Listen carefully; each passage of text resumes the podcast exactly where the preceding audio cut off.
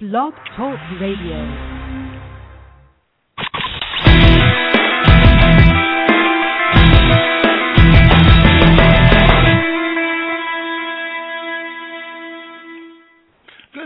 Welcome to NJSBA's Blog Talk radio program, Conversations on New Jersey Education, a show dedicated to creating a conversation among those of us in the education community and beyond on the important education issues of the day.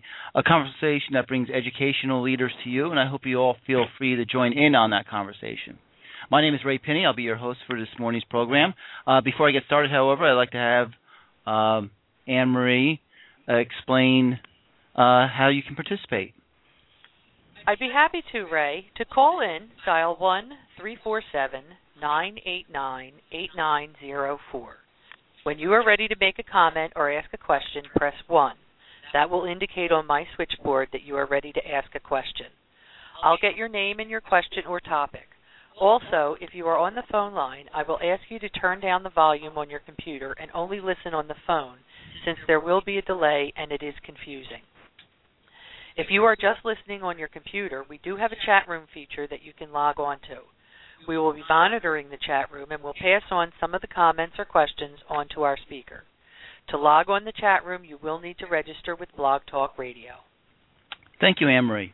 On August 6th, Governor Christie signed into law Teach NJ, the landmark teacher tenure law, reform law. This bill has bipartisan support and was passed very easily. While the bill deals greatly with how tenure is uh, earned and kept in New Jersey, it is also closely connected with the new teacher evaluation models being introduced by the NJ, uh, the New Jersey Department of Education, a couple of years ago. This law will change a great deal about the way teachers are evaluated and the conversations that go on between administrators and teachers, and local boards need to be aware of, the, of these changes in the timelines and how they affect their districts. We are fortunate today to have two people with us who, who can address these issues from different angles. First, we have a school board attorney with uh, Fogarty and Hara, and that's Steven Fogarty. He, he, represents school districts, numerous school districts in North Jersey, particularly Bergen and Passaic County. Uh, welcome, Steve. Good morning, Ray. How are you? It's great to have you. Good morning, Dr. Kuchar. How are you? Good morning, Steve. Well, thank my- you, and good morning, Ray. And that's our second guest. Our second guest is Dr. Michael Kuchar, who is the superintendent of Bergenfield School District in Bergen in Bergen County. Uh, Bergenfield is one of the pilot school districts for teacher evaluation models, uh, and uh, Mike uh, has been a guest here before. Well, uh, welcome, Mike. Thanks, Ray. Um, well, let's get right to it because this is this is it is landmark legislation, um, and it was signed on uh, August 6th. When does it become effective, Steve? Well, the, the, the law became effective uh, immediately, so it became effective August 6, 2012. Uh, there was one exception uh, uh, in the legislation with regard to the section requiring the state board to promulgate uh, regulations and to set the standards uh, for approval of the evaluation rubrics um, for the teachers, principals, assistant principals, and vice principals who would be affected by the new tenure reforms. Um, that is um, giving them some time in order to uh, in order to formulate and develop those regulations. And it is my understanding that uh, those regulations uh, will be presented um, uh, in the November New Jersey Register uh, for the first time. But with the exception of the promulgation of the regulations, right, the law went into effect um, August 6th. It is effective with the present 2012-2013 school year. Um, there has been some question with regard to the new tenure uh, accrual timelines and whether the uh, effective date for staff members, because as you know, there are some grandfathering provisions mm-hmm. uh, in the legislation. So there is some question as to what the uh, the effective date is in terms of the tenure accrual and the staff members who are effective affected by it. And what I mean by that is that many boards will appoint uh, uh, teachers uh, and administrators uh, who will begin employment uh, on uh, uh, July 1 or on September 1, and more specifically talking about teachers on September 1, many of those boards will appoint those individuals uh, in the preceding spring. their their employment doesn't commence physically commence. Their service doesn't commence until September 1. I've interpreted the new law as applying to all of those beginning their employment on September 1 but I've heard that there has been some discussion at the Department of Education level, and um, my my hope is that that will be resolved in the regulations. Uh, but the advice that I'm giving to the school districts that our firm represents presently is that with regard to the new tenure accrual period, the four-year period, that it would affect staff members who begin their employment in the district, actually begin working uh, after August 6th. Okay, and uh, let's do the basic parameters. So, if someone, if you hire someone on August 31st and they start September 3rd, whatever that day is, they're under the, the, the new law. And if they started last June, on their first day in the classroom, they're under the old, they're still under the old provisions, right? That's correct. I mean, barring some uh, clarification, some other clarification or advice contained in those in, in, the regulations, that is my interpretation of the legislation, and that's really based on Ray. That's really based on uh, uh, on how tenure accrues uh, uh, under the statute historically, and that is its actual service. It's not a contract. It's not a resolution mm-hmm. by the board. It's physical service in a school district. Um, and that was an issue that arose with regard to uh, New Jersey First, with regard to the residency requirements. And uh, ultimately, uh, the interpretation of that legislation was that it is actual service in the district, not when you're appointed and not when your contract's approved. Um, the old provision, uh, just for people listening, the old provision was three years, three years in a day that you would earn it if you were in that school district that September or whatever today was, what time of year was. This year it's four years. Uh, could you just briefly outline what the uh, what the four years are like? Sure. Well, um, first of all, you're you're, you're absolutely right. It, um, the for, for conventional, what I'm going to call conventional tenure accrual, and this would apply to uh, all staff members. So it applies to all certificated staff members. Important uh, important distinction. It doesn't apply to non-certificated staff members. It doesn't right. apply to secretaries, paraprofessionals, or school business administrators. Uh, uh, I think often overlooked is that school business administrators, while they're teaching staff members, actually achieve their tenure under the clerk's provisions of the, of the tenure statutes. But getting back to your question, uh, the the conventional tenure accrual timeline, the four years, um, will follow the same path as uh, as the original statute. And by that I mean that instead of three, it will be four. You know, four consecutive calendar years, uh, four consecutive academic years, and employment in the in the following year, uh, or the equivalent of more than four academic years within a period of any five academic years. So it's the same framework. The statute statutory framework remains the same. Uh, three moves uh, to four. There are um, uh, there's one exception and that exception is for teachers who uh, uh, take uh, positions uh, in uh, school districts that are uh, underperforming or focus schools, priority schools, as identified by the Department mm-hmm. of Education. schools that are having difficulty. Um, there's a new provision, brand new provision, which allows those teaching staff members to achieve tenure after only two years of employment.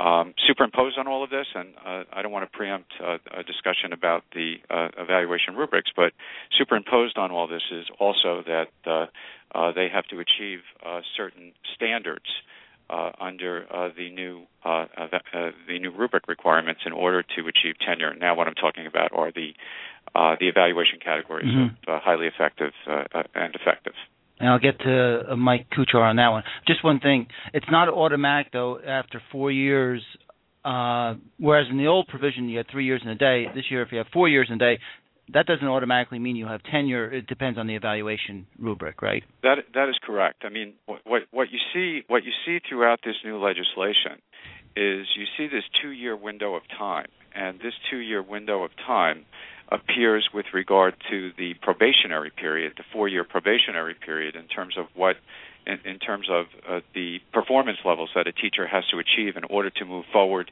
and be eligible for a recommendation by the superintendent to achieve tenure.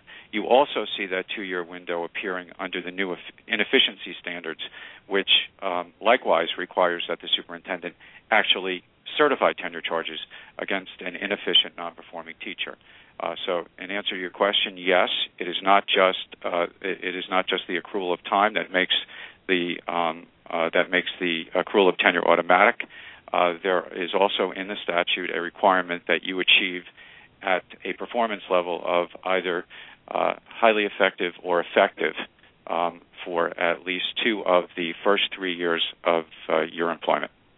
Um, Mike, obviously, uh, talking with Steve here about the some of the legal ramifications and the, the guidelines of the law, evaluation is key uh, that, to for everything.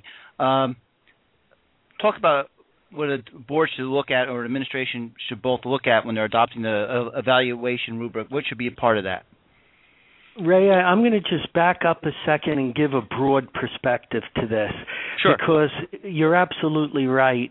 Uh, evaluation is, is, a critical piece, and the piece of it is is that the most decisive element in student learning is the classroom, and it's the teacher impact with those students.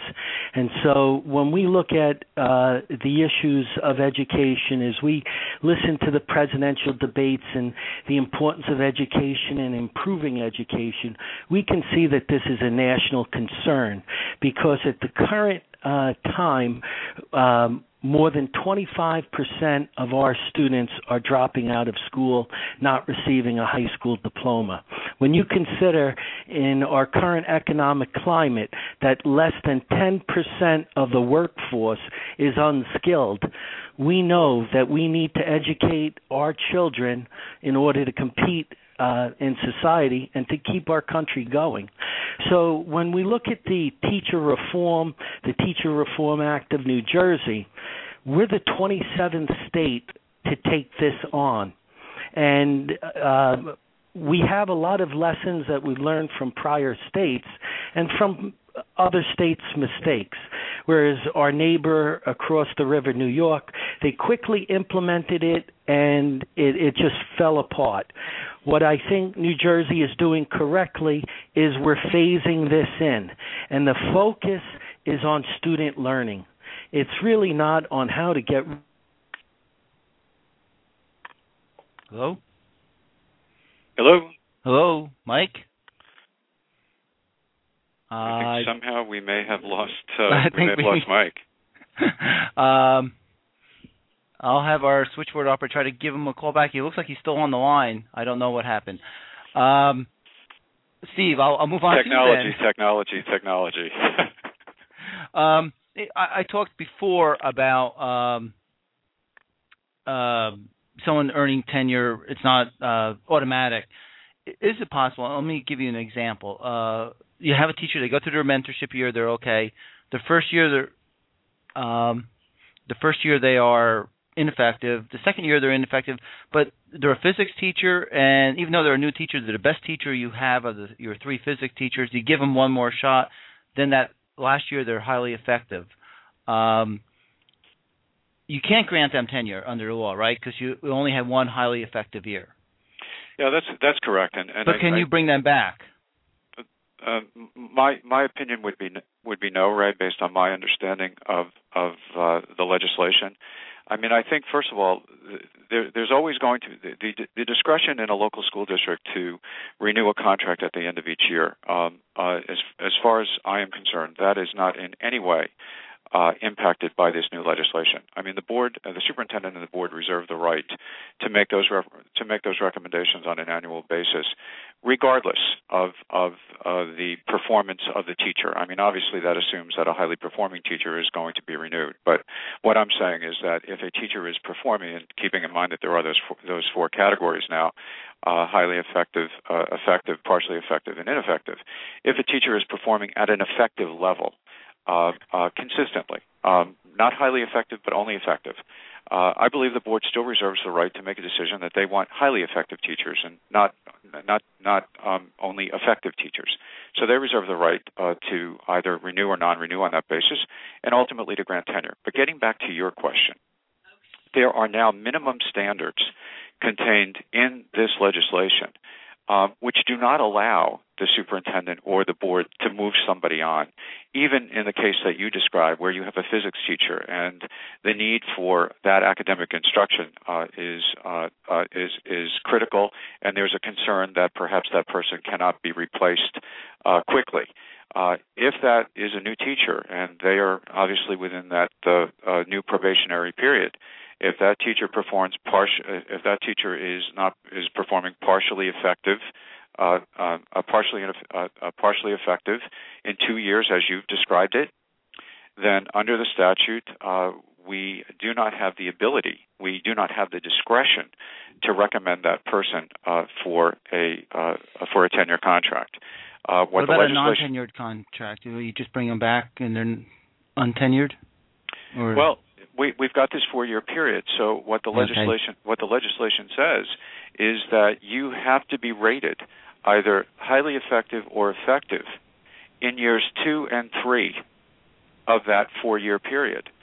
So, in, in, in, in order to move on to the fourth year, so I, I, I think there's actually a provision which prevents you from moving on to the fourth year, which would be your uh, uh, the final year of your probationary period, if you have performed partially uh, partially effective in in, uh, uh, in years right. one and two, or even in, in, in years two and three. As you said, because you're forced by the the statute, if you have two ineffective years, file tenure charges, start the process. Exactly, and that's and and, and I and that's for that people already in the system too. That is that's for that's for our tenured staff. I mean that is for our tenured staff. When when we when we look at the the performance criteria and what the expectancies are of how a teacher is going to perform in the classroom, um, there there there is that provision uh, in the legislation which which which I think is um, a, a, provision which has uh, surprised uh, um, uh, which has surprised many of us uh, uh, in terms uh, in terms of the absolute requirement for a superintendent to move forward with tenure charges against a non-performing teacher who has been evaluated in two successive years as either um, partially effective or ineffective. I mean, there there's some uh, discretion there if there are compelling circumstances at the end of the second year uh, uh, for that teacher to move on into the third year. Uh, but uh, those circumstances have got to be certified to by the superintendent. So, in answer to your question, yes, that two-year period is a critical period in both the non-tenure probationary period and also with regard to a teacher who is not meeting expectations despite all of the support that that is being given to her because that's the other thing that has to be emphasized great deal of support is required uh, for mm-hmm. teachers uh, before a recommendation would be made uh, uh, to um, uh, to certify tenure charges. So um, not only uh, do we have these evaluation rubrics that that are built into the legislation, uh, but we also have uh, the uh, the need for uh, corrective action plans, uh, individual professional professional improvement plans, and an absolute requirement if we have a teacher who's having difficulty to be evaluated mid-year in, in in the subsequent year. So there there is a lot of support there are a lot of safety nets built into this legislation uh, for teachers who do want to improve their performance before uh, we get to uh, obviously the, the, that uh, that point where um, superintendent is left with no alternative uh, but to move forward with inefficiency charges. Now, I believe we have our superintendent back. Mike, are you back? Yes, yes, I am, Ray. And and a, I'm sorry about being disconnected, but a follow up to uh, Steve's points on the new law of the evaluation and the rubrics, and to finish what I was saying about the perspective of the national uh, movement towards the Common Core and to improve the student learning. Um, I, I'd like to say that this initiative has been a huge paradigm shift within the educational profession. Whereas years ago we used to view teaching as an art uh, and, and not a science. And a number of years ago, Richard Elmore of Harvard University came out and said that teaching is a profession without a practice, and in order for us to grow, we need to establish practices. And Marzano, McREL have come out with research on effective best practices. So the paradigm shift today is that teaching is a performance, and performances are measured using rubrics. With that being said, the state adopted four teaching rubrics at the start of the EE4NJ pilot uh, Charlotte Danielson, Marzano's, McREL's, and the Stronge model. It's interesting that as we speak today, that it's up to 10 approved teaching frameworks. So the issue per se isn't the precise framework, rather than the systemic implementation of a commitment to improving the practice of teaching. And so we have a lot of voice and choice into the development of these practices. The more we involved our teachers into the establishment of the uh, evaluation observation rubrics, the more precise it will be and the more it will lead to what Daniel, uh, Charlotte Danielson herself has said that of all the approaches available to educators to promote teacher learning, the most powerful is that of professional conversation.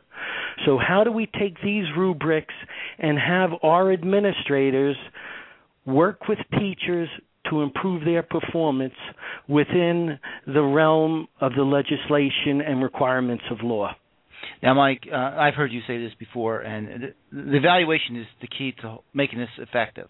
We could have the, the tenure laws, but uh, before we focus, and we're focusing a little bit on the tenure, but from your perspective, it's the 98% of the teachers who are not going to be, or 99% of teachers who are not going to be brought up on tenure charges, which is where you should be focusing your effort.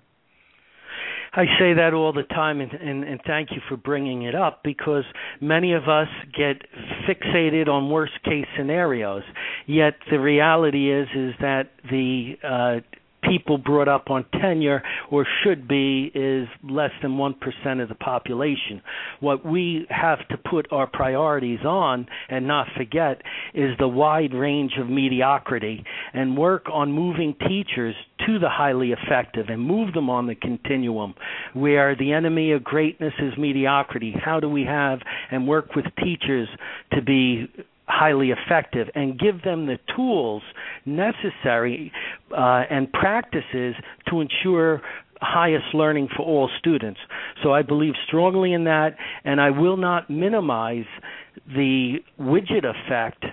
Uh, whereas the Chicago public schools were on strike last month, one of the biggest issues was on the teacher evaluation because in the year 2010, over 45% of the Chicago public school students dropped out of high school, yet less than 0.3% of the entire teachers were rated unsatisfactory.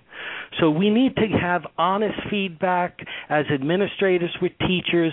It needs to be evidence based, and it also has to be uh, a conversation that brings suggestions, support, tools, and training to help improve our teaching force?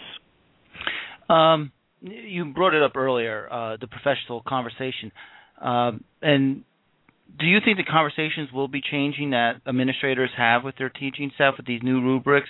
Because what happened in Chicago is not uncommon, and probably in a lot of New Jersey school districts you can go through, and most of the evaluations are glowing of everyone in the uh, all the teachers uh, or the vast majority, 99% of them.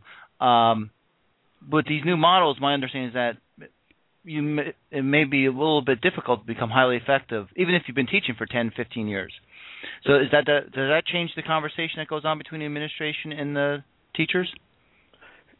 If, well, Ray, let me answer it a, a, a different way. Um, and, and let me answer it not to minimize. Yes, I believe grade inflation will be minimized uh, in this new process. Secondly, I have seen the conversations drastically change in the Bergenfield School District for the better. For instance, by training our administrators on evidence based observation, we have seen firsthand the feedback to teachers being very uh, specific and tied to student outcome. Very simple uh, uh, example of this is an uh, principal is observing a language arts writing class in fourth fourth grade. The old paradigm would be coming in, having a pre-conference, uh, asking uh, about the lesson, looking at lesson plans, observing the class, and then having a post-conference and saying how the teacher is done. Now, in in addition to have a, a, a pre-conference, what you're doing when you're going into the class is not focusing on the teacher, but focusing on the students and evidence of student learning. So instead of watching what the teacher is saying and doing, what are the students saying and doing? And then looking into the writing portfolio. What are the artifacts? What's the evidence of writing going on in that classroom?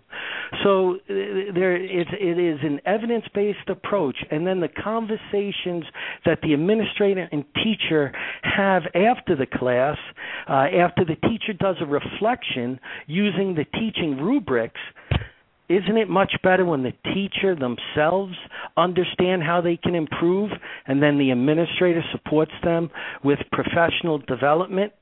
I, I think that this is we've seen drastic improvement in, in our district. So uh, people shouldn't be quite as afraid of that. I'll have other questions for you. Uh, we're talking to Mike Kuchar, superintendent, Dr. Michael Kuchar, superintendent of Bergenfield, and Steven Fogarty, an attorney, a school board attorney with Fogarty and Hara.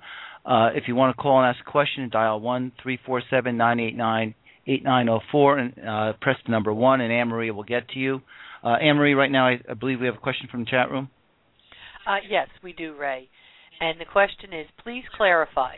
The law is being interpreted that only brand new teachers hired summer slash fall 2013 will be covered right now. For example, that tenured teachers will not yet be affected uh, affected by the provision that tenure can be revoked within two years of partially ineffective. Okay, Steve, do you want to take that one? I, I think this is I will. pretty I will, uh, clear. and, and and I think that um, uh, and and I wish and I wish that my answer could be more precise than this, uh, because I think that that the caller is, absolutely. I, I think that the caller's um, uh, question points up the confusion about the implementation of the law. And I say that, Ray, because uh, the provision that deals with tenured teachers, which uh, essentially eliminated uh, the inefficiency uh, uh, tenure procedures and speaks now to uh, the evaluation of teachers over a two-year period where, where they're rated as um, uh, partially effective or, or, or ineffective uh, are, are, subject to removal and, and, tenure charges. You know, the question, the, the, the legislation also says that that process requires that um, the evidence supporting the superintendent's recommendation be based on the evaluation rubrics. Now, the confusion comes in because the evaluation rubrics are not uh, are not required to be implemented until the 2013-2014 school year. That's next year. Mm-hmm. Uh, and while they have to be submitted for approval this year and they have to be piloted uh, um, uh, beginning uh, uh, January 31st, uh, the, the, the evaluation rubrics that would support moving forward with those tenure charges really will not be implemented for our tenured staff until the 2013-2014 school year. Um, so I'm hoping that the regulations are, are going to fill in the gaps there because the legislation would otherwise support that the two year uh, the the two year look back period that would support tenure charges would mm-hmm. be in effect would be in effect immediately. Right. So there's a gap here in in, in the legislation. The regulations hopefully are going to clarify that, but I think the caller's question is uh, uh, the, the, confusion that it identifies is very legitimate uh, because I asked myself the same question after reading uh, the legislation several times. Uh, uh, the implementation is immediate. Uh, those provisions uh, would be effective immediately. Uh, the whole um, arbitration process is now is now in place and and ongoing, but yet the legislation says very clearly that the evidence to support those tenure proceedings must be based solely on the evaluation rubrics, and the rubrics don't go into effect until next year. Okay. So there's there, there, there's there, there's clearly a need for clarification in the regulations with regard but to that process. That people who are teachers now, maybe not this year, but down the road, a few years from now, could be affected directly on this after well, two years of evaluations. Uh, well, after uh, after 2013-14, there's no after question that, that, they, that, that that that that they will be affected, and that that procedure will be um, uh, that that procedure will be required uh, I think the caller's question is, what about this year? You right. know, would would the 2012-2013 year, uh, 13 school year, be part of that two-year look-back period with regard to this new law? And that's where the confusion comes in.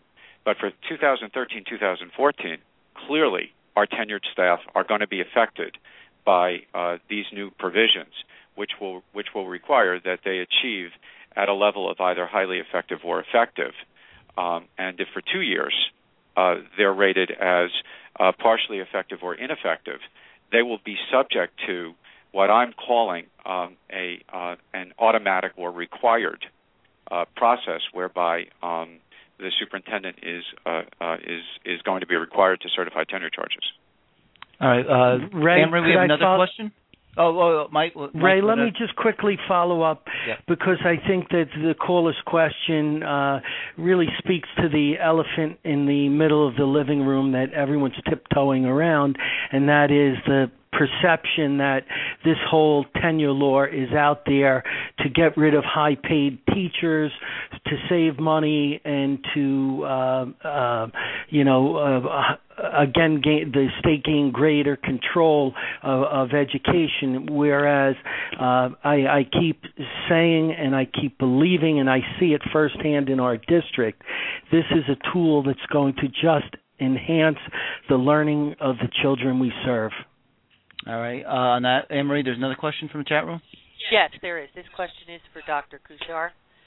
Is he giving his administrators, evaluators, guidelines about roughly what percent of teachers he expects to be at the profession, excuse me, proficient, highly proficient level to guard against the risk that, as in the past, almost all teachers will be rated effective?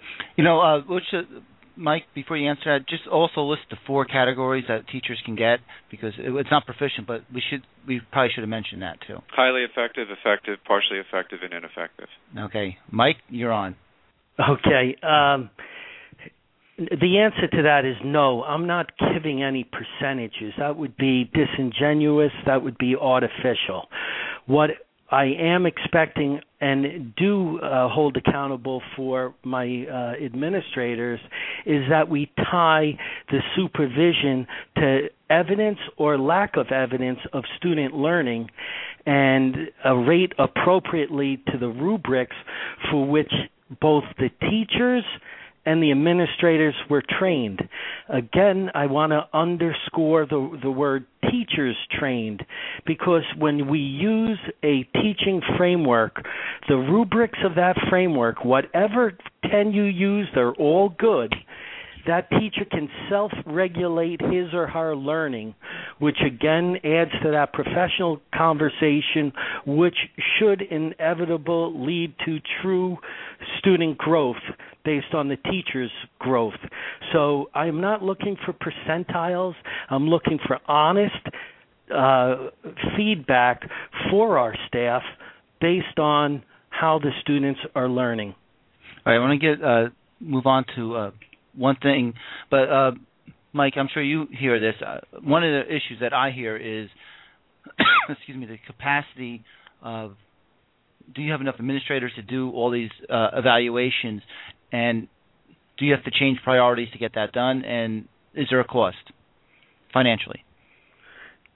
The the answer is is yes yes yes yes. And and and and specifically though when we look at the genesis of the term principal it was principal teacher lead teacher. So this has been a phenomenal opportunity to put our priorities where they should be. First and foremost in the classroom and supporting education in the learning process. Are there other requirements uh, as an administrator, such as the bullying law, uh, such as QSAC, such as many compliance type laws? Yes. So what we have to do is delegate other responsibilities so that we can do first things first. And and that is our job of education. So i think that this again has been good for us to help refocus and prioritize prioritize the needs. And um it's been a good thing. Uh, Steve, uh, I want to get to the school improvement panels because that's another thing in the law. Because the school improvement panels had a, a pretty important role in uh, the evaluation process here. Uh, can you just give us an overview of what a, the school improvement panel is? I, I, uh, although, am I breaking up on your end here? Yeah, you are breaking up. Uh, i can do it for steve until he comes back would you Sure like that thing. ray yep. All right. The uh, and and this is very timely and and important. By October 31st, 2012, every district should have an evaluation and an advisory committee to oversee and guide the planning and implementation of the district board's evaluation policies and procedures. And on this committee should be represent, uh, representatives from teachers from every school and at every level, central office administrators overseeing the process, supervisors, uh, and it also calls for, where appropriate, um, involved in the teacher evaluation and administrators conducting uh, the evaluations, a minimum of one administrator who participates in the school improvement panel. And members also include the superintendent, a special ed administrator, parent, and a member of the Board of Ed. Right. Now, the one, And this should oh, be this should be established and in place by October 31st uh, of this month. uh, Ray, I Steve, are you I'm back? to you. No, Yep, yeah, you are back. but I but I think I'm still breaking up on this end. Can you hear me Uh, all right? I can hear you now. Good. Uh, Mike, Mike um, uh, uh, certainly described the um, composition of the school improvement panel, and I agree with you that uh, uh, this is um, a, a critical part of uh, the Teach New Jersey reforms, the tenure reforms. Um, and I also agree with Mike that really the school improvement panel, the purpose, the purpose is to ensure the effectiveness of teachers in each school, and it does that by bringing all of the stakeholders uh, into the conversation. Um, what uh, makes it somewhat unusual, and I think more productive, is that the school improvement panel, which consists of at least a principal uh, and an assistant or vice principal or some other supervisor uh, or administrator, also uh, includes a, a, a teacher uh, who has uh, demonstrated uh, um, expertise, a master teacher, someone who is highly qualified, respected by her peers, and is uh, selected in consultation with uh, with the union, uh, and uh, um, uh, performs as part of uh, that school improvement panel. And the school improvement panel, um, as as ordained really by the legislature, oversees the whole mentoring process of teachers, which is now a requirement for the first year during that probationary period for all teachers. Um, is responsible for conducting the evaluations, including the the, the annual summative evaluations, uh, the professional development opportunities, and as I indicated earlier, uh, that mandatory uh, mid-year evaluation of any teacher who is having who is identified as having uh, difficulties. Um, the only exception, and uh, I think we're going to have to wait to see how this shakes out in school districts across the state, and that is the teacher who has been selected to participate. So it's it's it's at least three individuals, three professionals, the teacher being one of them, um, cannot be included in the evaluation process unless the union agrees to that. And uh, that's for obvious, obvious. There's you know, an obvious concern there that uh, a, a teacher would be uh, part of the evaluation process of one of uh, his or her colleagues uh, when they are in the same uh, collective bargaining unit. So there's that that that conflict issue that would have to be resolved, and it does require consent of the local union. We're going to have to wait to see whether or not there's a willingness on the part of uh, local unions to allow that level of participation. But uh, you're you're absolutely correct. The school improvement panel is a very significant part of how this process is going to move forward. I would. Uh, I mean, um, if you're on the school improvement panel uh, and you have a teacher who's been ineffective, if you give them another ineffective, you've actually taken the decision out of the superintendent's hands uh, whether to recommend tenure or not. Uh, because if my understanding is correct, uh, then two ineffect- highly ineffective in a row, there's no t- choice, right? And, and so the, in the, that in the second would, and third year, in the Yes. second and third years, absolutely, absolutely. I mean, Uh, essentially, essentially, um, uh, the legislation says that if you have an ineffective in years two and years 3 Mhm.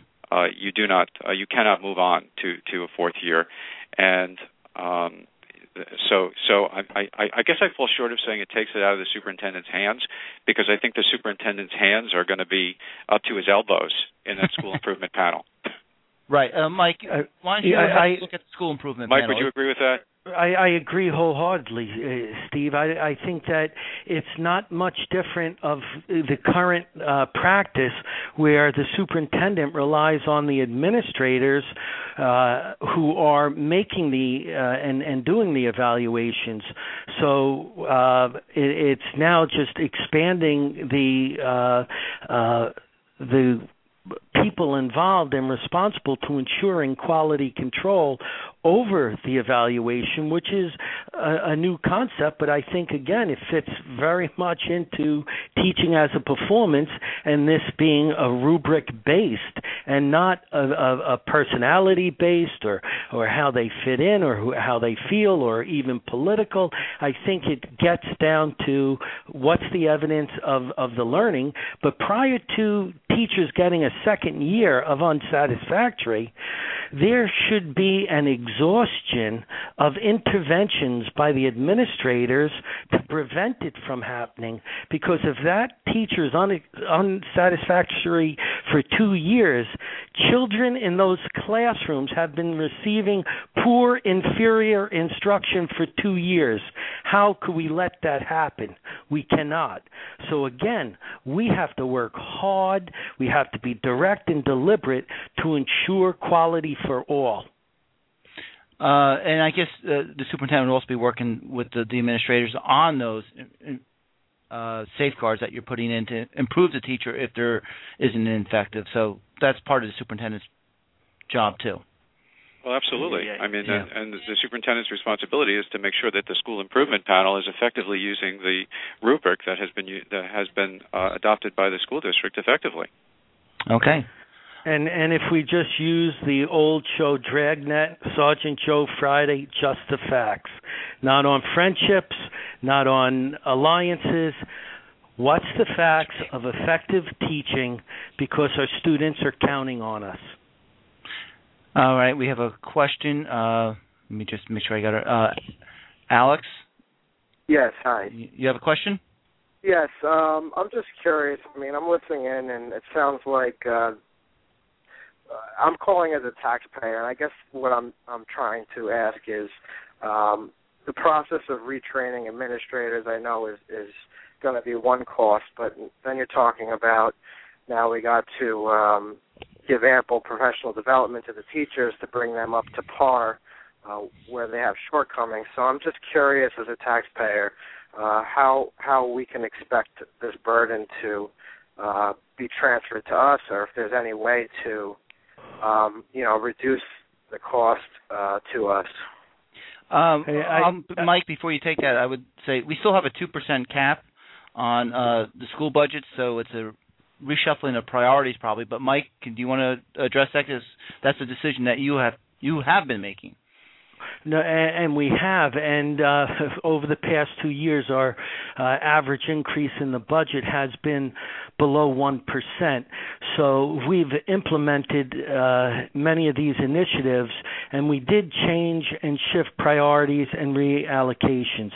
I, I think the fundamental issue in Alex's question is the word trust, and how do you build trust with your community that the tax dollars they're spending is money well spent. And I think the clearest way is what are the outcomes of the educational system. So here in in uh, Bergenfield, it's not only incumbent on this the school district and the board of education to see that money is spent wisely and that we are achieving great outcomes. It's to relate to the public what is going on, to have that transparency of how it's being set, uh, spent, and then when we're ranked the best, most improved uh, school in the state uh, and move hundred points in the ranking, we need to uh, uh, get that out and communicate it to the public. When September we're rated one of the top 100 uh, communities in the United States, the only one in New Jersey by America's Alliance uh, for supporting children. We need to communicate it. So it's about shifting priorities, uh, accomplishing, getting results, and then communicating those results to keep the trust uh, going between community and schools. Right, Vital, have- vital aspect. we're coming to the end. Alex, I'll have to put you back on hold because we have less than a minute left. That was a great question, though. Um, we're coming to the end, and I could, I had like a number of other questions. Uh, first of all, I'd like to thank uh, Dr. Michael Kuchar for joining us. Mike, thank you, the superintendent from Bergenfield. Thank you. Uh, and I also like to thank Steven Fogarty, the attorney uh, from Fogarty and O'Hara, and the school board attorney in numerous districts. Thanks, Steve. My pleasure, Ray, and a pleasure and a privilege to uh, participate with both you and Mike on this conversation. Uh, this is the end of this conversation, New Jersey uh, conversation, New Jersey education. Uh, this issue will be developing, and I'm sure I'll have another program on this later on. And if any of you are going to workshop next week, please, uh, there are numerous programs there. And thank you, and have a good afternoon, good morning. Have a good morning. All right, take care. Bye. Bye.